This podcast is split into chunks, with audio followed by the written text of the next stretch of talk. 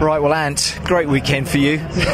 Yeah, it's been really good. It's been faultless, to be honest. The car's been spot on. Everyone at Jam Sport's done an amazing job. I was just saying on previous interviews that I looked down at my screen every lap, and we were on the same 10th for most of the race. It was pretty much always an 18-0 every single lap, which is amazing, really. Obviously, being front-wheel drive, the front does all the braking, the front does all the turning. You expect the fronts to drop off massively. But for some reason we didn't drop off the pace, and I could manage that gap to second.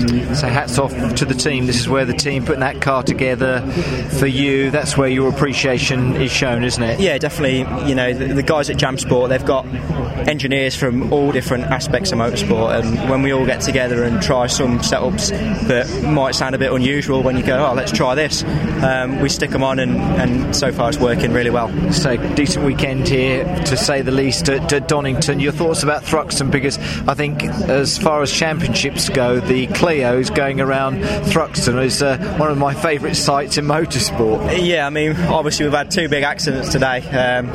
If there's going to be any at Thruxton, it's going to be a lot bigger.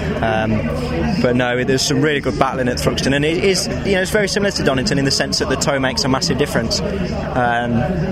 So I think, there is what everyone knows, there's one man in this championship this year that goes really, really well around Thruxton, and that's Lee Patterson. So if we can keep up with him, I think we're doing well. Fantastic. You've had a good weekend, and we wish you well at Thruxton as well. Cheers, fantastic, mate. Thank you.